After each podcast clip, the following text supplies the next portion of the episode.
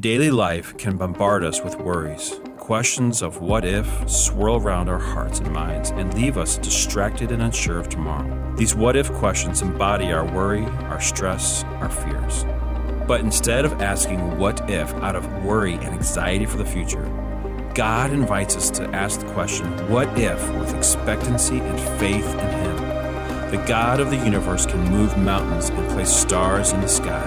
And so today, let's ask, what if? Good morning.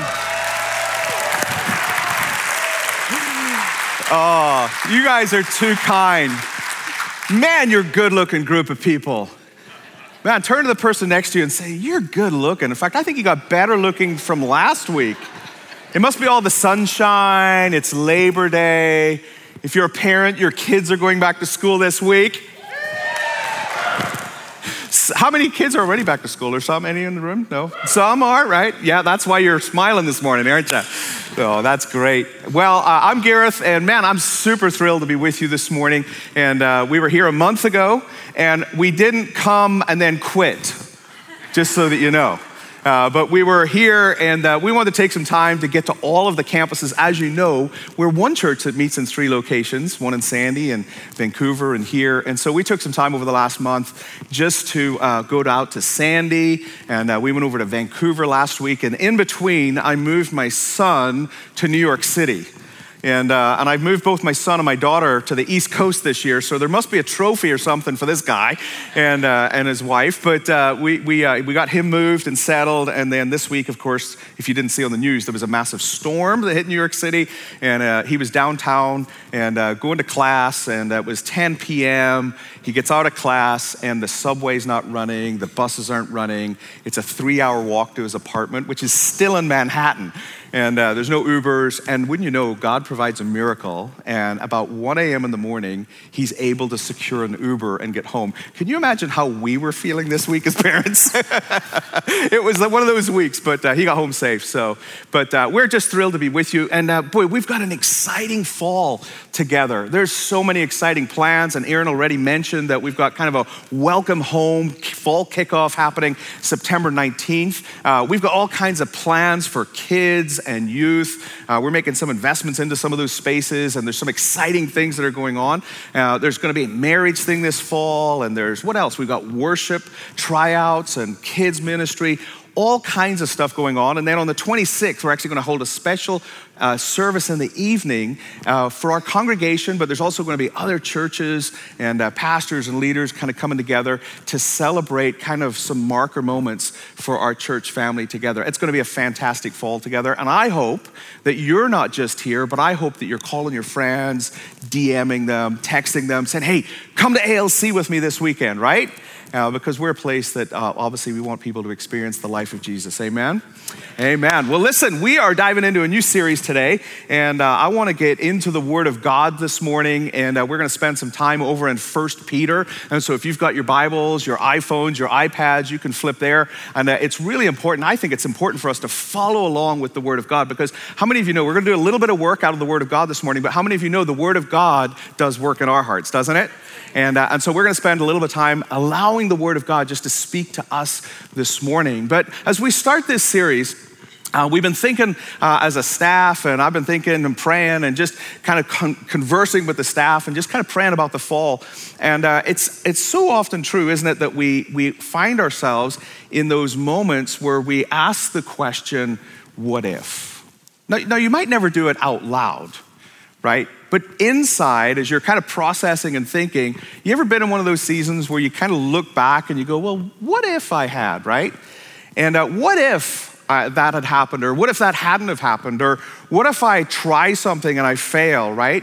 And, uh, and it's one of those things in life that as we process and think, oftentimes we can look back. And as I was considering it and thinking about this question, this idea of what if, oftentimes, in fact, maybe more often than not, as human beings, what we tend to do is we tend to kind of spin into kind of a worst case scenario or a negative scenario, don't we, when we think of what if? As I mentioned earlier, I, I moved my kids to New York City, one to New York City, one to DC this year. And it was interesting as I was getting ready to move them. They're super excited, they're bold, they're brave, they're pursuing Jesus and the plans that He has for their life. But what was interesting was the closer and closer we got to moving, and then when we actually moved, there were all of these what if questions that came up. Man, what if I'm making a mistake? What if this doesn't work out? What if I don't get along with my roommates? What if I pick the wrong program? What if I fail? What if I never make any friends, right? Have you ever been in a scenario like that? You ever been in a moment of life where, man, it's maybe a quiet moment, maybe it's a dark moment, maybe it's a foggy moment in life, and you go, what if? Well, as I started thinking about it, I, and I started thinking about the kingdom of God, because as human beings, we don't tend to wake up and go, what if it works out? What if I have more friends that I know what to do with, right? What if everything just goes clickety boo and everything's wonderful, right? We don't tend to wake up and think that way. As human beings, we tend to wake up and kind of or think, what if the worst case scenario happens? But the reality of the kingdom of God is that God doesn't operate in a world of limitation where what if spins in a negative way. God operates in a world of possibility, doesn't he? And what if in the kingdom of God, what if it led to something beautiful, something faith filled, something of a kingdom dynamic? That's what this series is about. It's designed to kind of help us pull the lid off of our thinking, which oftentimes goes in a negative or worst case scenario type direction, and get us to think what if God was in control? What if I partnered with God and His kingdom? What might happen? That's the purpose of this series. And so we're going to take some time each week to answer questions um, just around just some what if type questions. I was reminded as I was just in my devotions this morning, I was reading actually in Matthew chapter 19, 26. It says this It says, With man, this is impossible. But you know the verse with God, all things are possible. What if it was possible? And so today, I want to look at one question simply this What if you and I, as followers of Jesus Christ, could live with certainty in the midst of uncertainty? What if you and I could live with certainty in the midst of uncertainty? Now, let me ask you this question in fact, if you have a pad of paper or you want to make a mental list, I want you to make a list right now of things in your world, in your life, that are a sure bet. What things are certain? What things are, man, you can just, you can take it to the bank. You know what's going to happen. I want you to think about some things in your life that are absolutely, positively, for sure going to happen. Let's think about it. Uh, retirement, your plans for retirement. What about jobs and health what about your investments, right? Your, your retirement plans, those kinds of things. One of the things that has just raised its head again this week is will Costco have Clorox wipes and toilet paper? Come on, you felt the pain over the last 18 months, haven't you? You know, some of you are, and I, have got some on, on, the staff that are, man, they're big Seahawks fans. And is it a sure bet that the Seahawks are actually going to make it to the playoffs this year? Oh, we got a few believers in the room this morning. I see. That's good. That's good. I'm a Packers fan, so I'm believing the. Oh, we got some Packer fans in the room. That's awesome. Well, you know that's a sure bet, right? That we may or may not, you know. Uh, you know what is a sure bet is that the New York Jets are not making the postseason for the 25th year in a row or something, right? But, but you probably agree with me that there's not a lot of things in life that are a sure bet. There's not a lot of things that are absolutely certain. There's not a lot of things that you can take to the bank. And perhaps even in this last season, this last 12, 18, 24 months, maybe for you personally, but certainly for us collectively as a, as a culture, if there's anything that we've learned, it's that life is uncertain, isn't it? That life is fragile, that life is vulnerable, that, man, the plans that we made didn't kind of work out the way that we thought they were going to work out. And, and every week, every month, there's something new that we're having to respond to, or we're having to deal with, or we're having to address. We're having to figure out as a culture, as well as individually and personally. And so we, we recognize that there's not a lot of certainty in life. So, how do you live with certainty in the midst of uncertain times? How can you live with a sense of surety, a confidence that, man, I can step forward even into the unknown and be certain? Well, we already said that we're going to go look at a letter that one of the apostles, a guy by the name of Peter, wrote to a group of people that were experiencing un, uh, incredible uncertainty.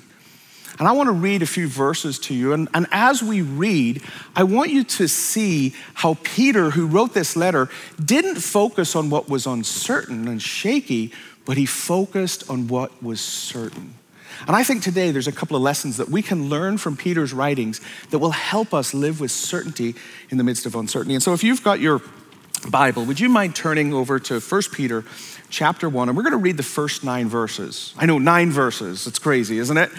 But we're going to read this together and just let the word of God soak into your spirit this morning. This is what it says Peter, an apostle of Jesus Christ, to those who are elect exiles of the dispersion of Pontus and Galatia and Cappadocia, Asia and Bithynia according to the foreknowledge of God the Father, in the sanctification of the Spirit, for the obedience of Jesus Christ and for, and for the sprinkling with his blood. May grace and peace be multiplied to you. Blessed be God and Father of our Lord Jesus Christ. According to his great mercy, he has caused us to be born again to a living hope.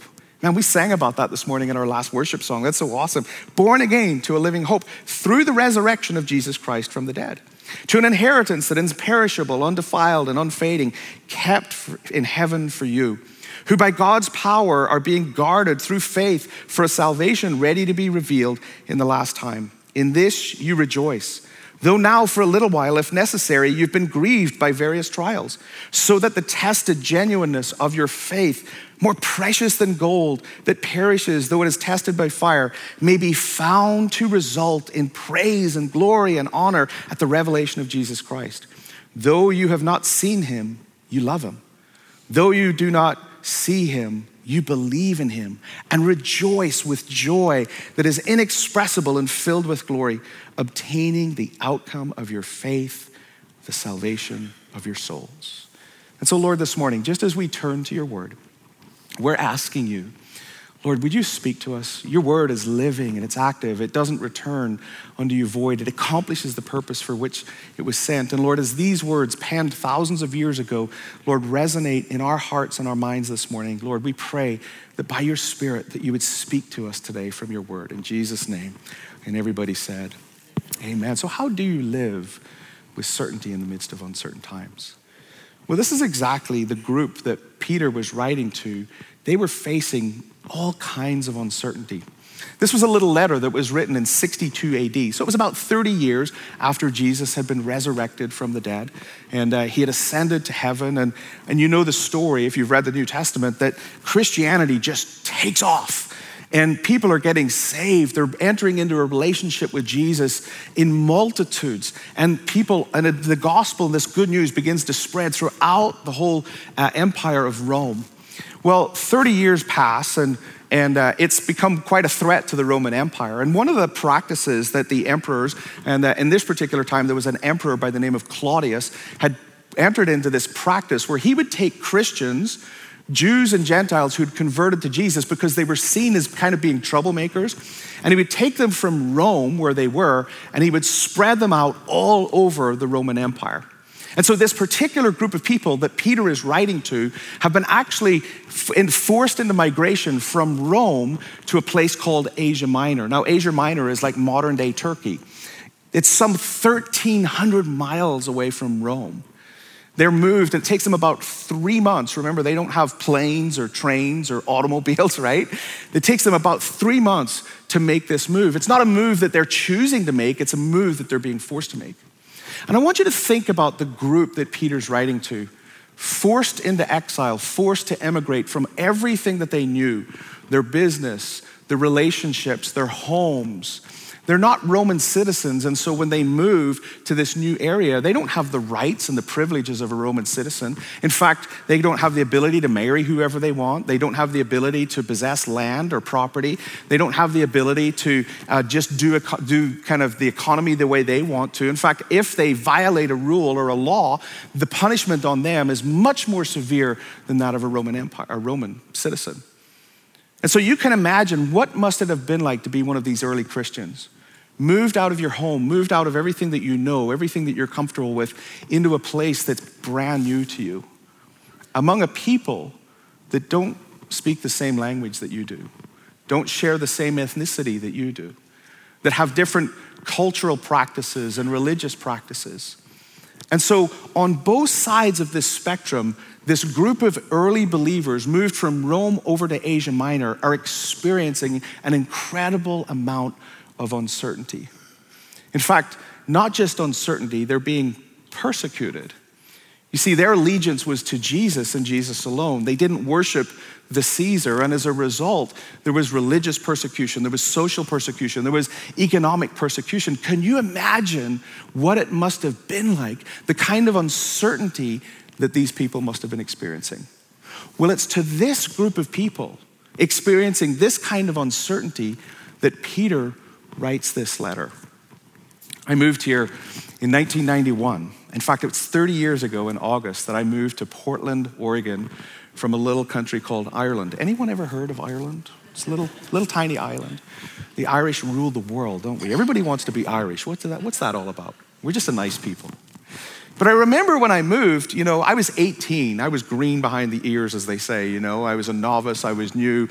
And, uh, and here I am with two suitcases. I remember getting off the plane. I had two suitcases 30 years ago, and I'm picked up by a family that I don't know, I've never met before.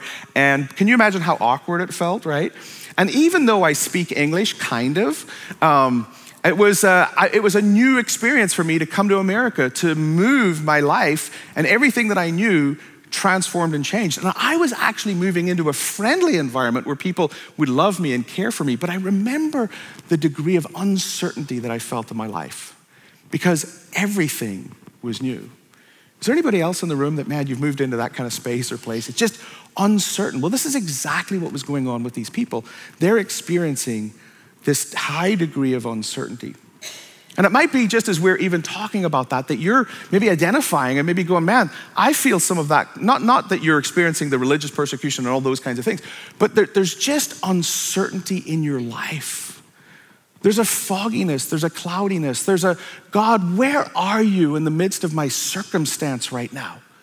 There's friction or a fracture, or there's something that doesn't make sense in your world and your life, and you just sense this degree of uncertainty.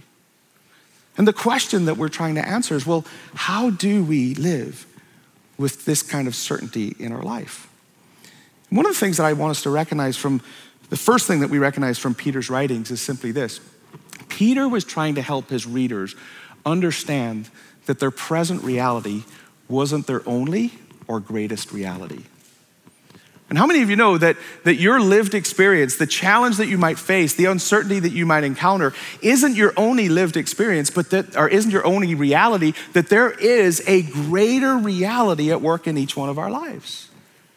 And this is what Peter was trying to help his readers understand. And if we're going to be the kind of people that live with certainty in the midst of uncertain times or uncertainty, we've got to be a people that realize that the reality that we might be experiencing isn't the only reality and perhaps isn't even the greatest reality that you and I could experience in our lives. And this is exactly what Peter was helping, trying to help them understand. So, how do we live with certainty in the midst of uncertain times. The first thing is simply this number one is that we need to recognize that we are chosen by God. You belong to Jesus. We sang about it this morning, but look what Peter says in the opening verse of chapter 1, verse 1. He says this To those who are, and then there's this little phrase, elect exiles of the dispersion. Now, that, I'm reading it out of the ESV, so that's kind of sound technical and difficult. But this is what it says in the New Living Translation. It says this This letter is from Peter, an apostle of Jesus Christ. I'm writing to God's chosen people. And I want you to see something there. If we were to go back to the ESV, it says that they were elect exiles. Those two words are important together. Because the word exiles, obviously, they were forced into migration. They were moved to this place of uncertainty.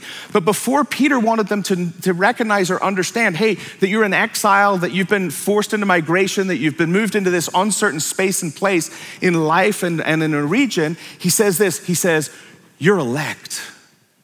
In other words, you belong to someone else. You're chosen by God. And I think it's so important that, that when we face uncertainty, when life doesn't make sense, that you and I ought to understand and we ought to start with the greater reality in our life, which is not our circumstance, it's not our situation, it's the fact that we've been chosen, that we belong to God our Father. Amen?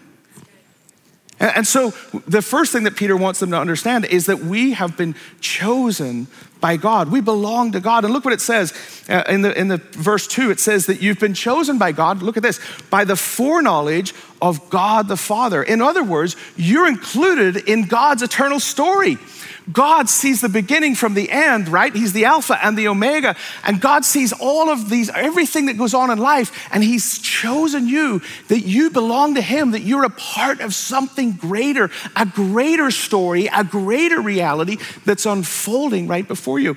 But it goes on and it says this that you've been chosen through the sanctifying work of the Spirit. In other words, you don't even go enter into this story in your own strength. You get to go on this journey by being empowered by the Holy Spirit.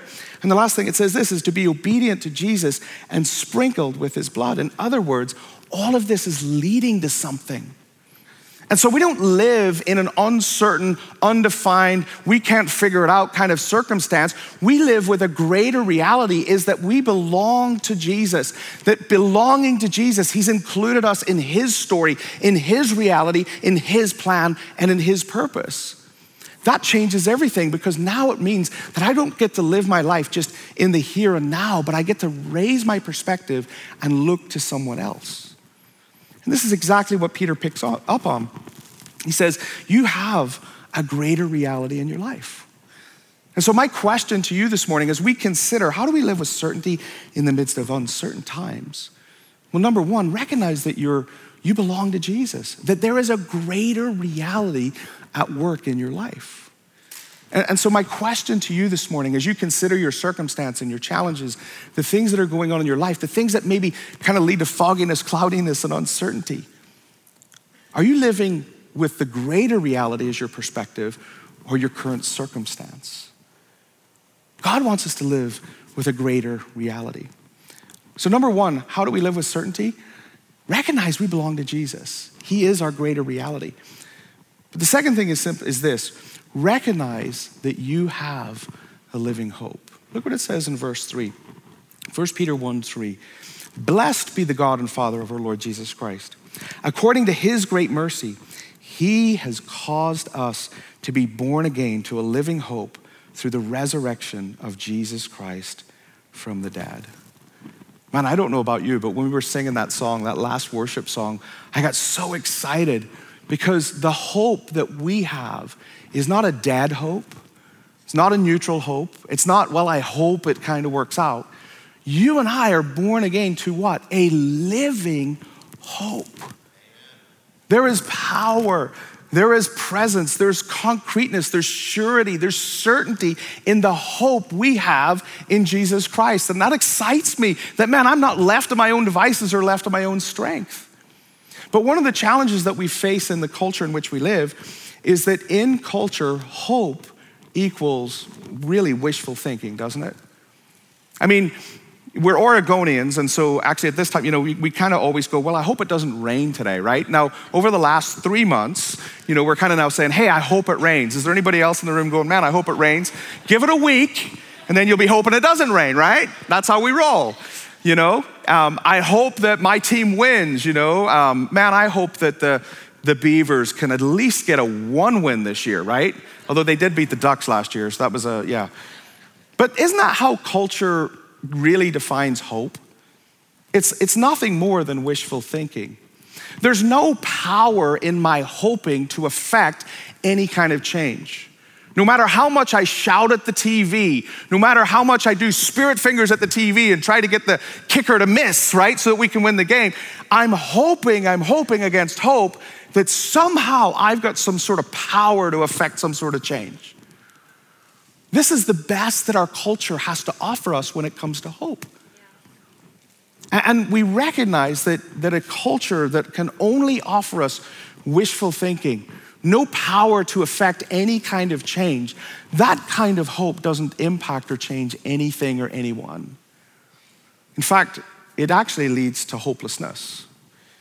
And, and if you look at our culture, you look at the stats on depression and anxiety and stress, and even the, the stats around suicide, we recognize that the kind of hope that culture has to offer us isn't taking us in the right direction, isn't it?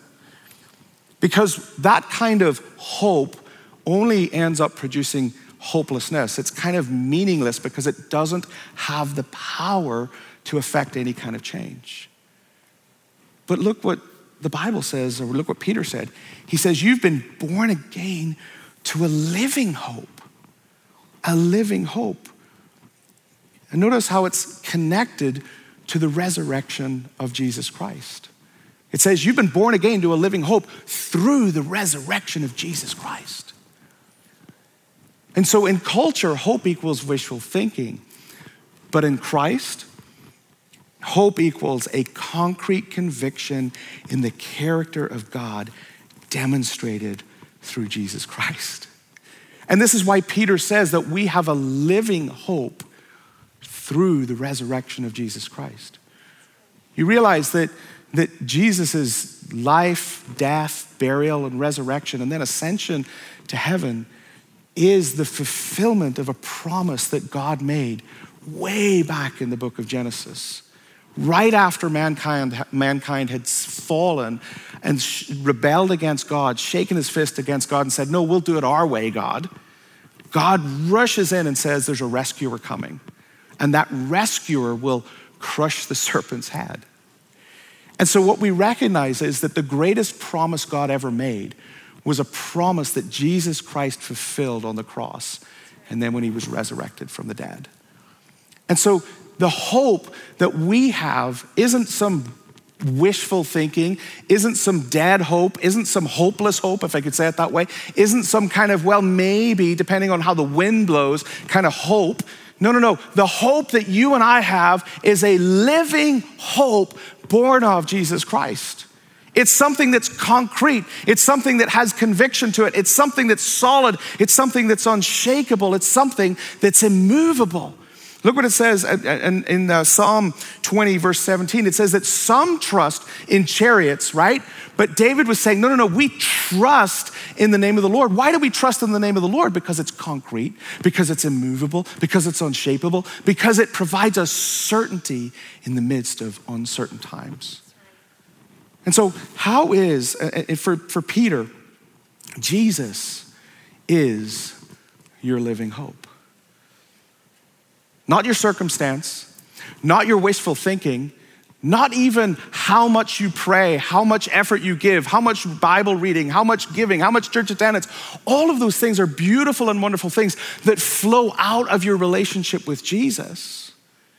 But for Peter, your living hope, it's Jesus Christ. And so the, the question is if we're, how is Jesus our living hope? And I want to leave you with three, three quick thoughts. It's simply this that Jesus is your living hope, number one, through the work of Jesus.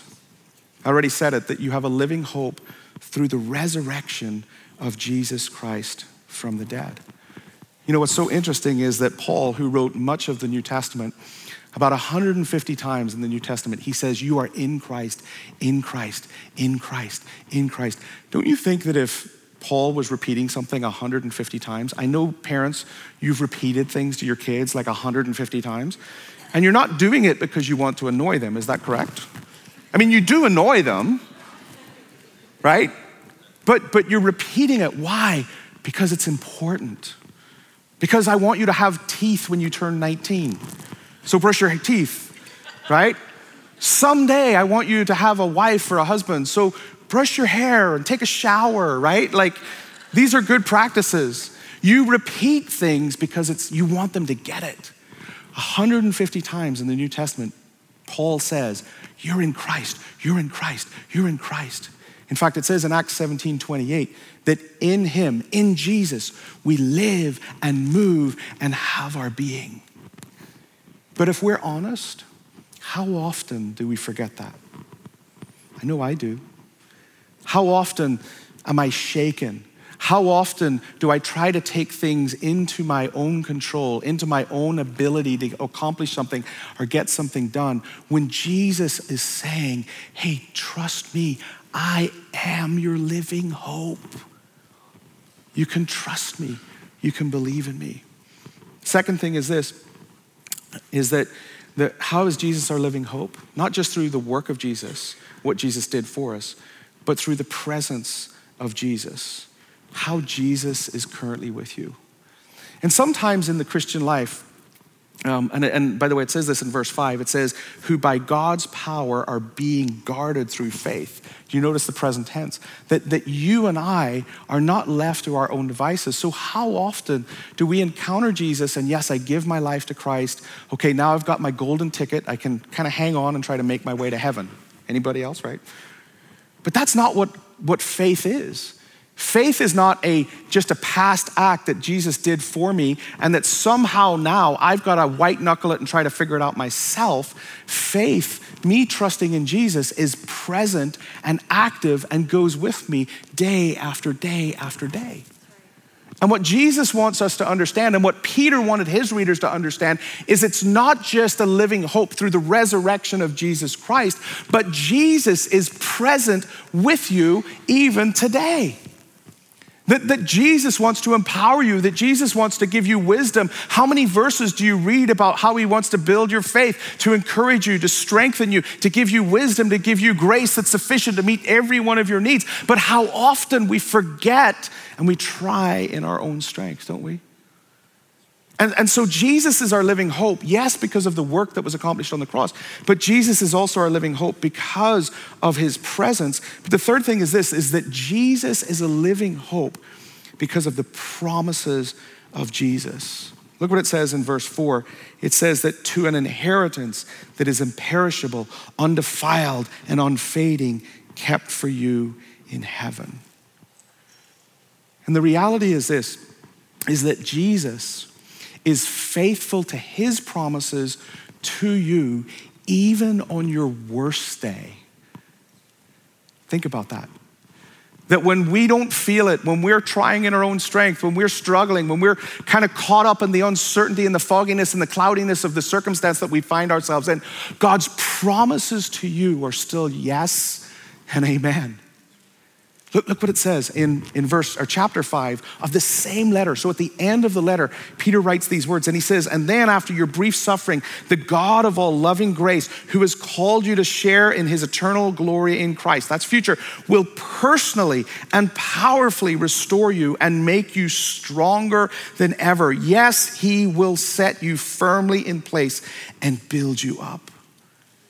And so the promises of God not just maybe someday when I get to heaven I'll see, but, but Jesus is with you. But Jesus' promises are for you even today. And in the midst of a circumstance, in the midst of maybe some difficulty, maybe some challenges, maybe some uncertainty that you're facing, God's promises are still true. He's still yes and amen. He's still an ever present help in time of need. God is with you. The Bible tells us that you are hidden in Christ. That even in the midst of your dark moments, even in the midst of those challenges, even when life doesn't make sense, you have a living hope. And God's care is unchanging. Amen? And so our challenge is that, that so often, because we're, we're bombarded by the pressures, the stresses, the anxieties of life. It doesn't take a lot watching the TV or f- scrolling through social media to feel the stress level just begin to build and build and build. But it's in moments like these when Jesus reminds us and says, hey, that's not your greater reality. Your greater reality is that I'm your living hope. Your greater reality is that I care for you and I never stop caring for you. That's what gives me hope, even when life doesn't make sense. But our challenge is that oftentimes we forget, don't we? And I want to, so what I'm going to do is we're going to finish service by taking communion together. I'm going to invite the ushers to come and distribute. But it's often true, isn't it, that, that life just gets the, busy, the better of us, that we're busy and crazy and, and, and circumstance can overwhelm us. But Jesus, as he was approaching the cross and approaching the end of his life, he gathered his disciples together. And he, they were sharing a meal together, and he took some bread and he broke it, and he said, Hey, this is my body, which is broken for you. He then poured some wine into a, a cup that was going to be shared with his disciples. And he said, Hey, this is my blood, which is poured out as a new covenant a new agreement, a new relationship that was of God's doing, not of our doing. And then he said these words He said this Do this in remembrance of me. And so, if you've got your communion already, what I'd love for you to do is just close your eyes, just for a moment of privacy, a moment just to reflect, because I think for all of us in the room, we can easily forget. Life moves fast. We can kind of get all caught up in the world in which we live and the uncertainty of the times. But Jesus says, No, no, no, I want you to come back. Make me your living hope. And so, Lord, as we simply hold this little piece of bread, this little cracker, this cup filled with some juice, Lord, we realize that this harkens back to something that you did. It's real. And you said to do it in remembrance of you. So, Lord, we pause, we stop right now. Lord, with all the clutter and the cloudiness, the uncertainty, the anxieties, the stresses, the fears, Lord Jesus, we set them aside and we realize that the greater reality is that you are our living hope. So, Lord, we remember and we say thank you. Lord, we just give you that place of honor and priority in our life. That, Lord, we can be certain because you are a living hope. Let's eat together.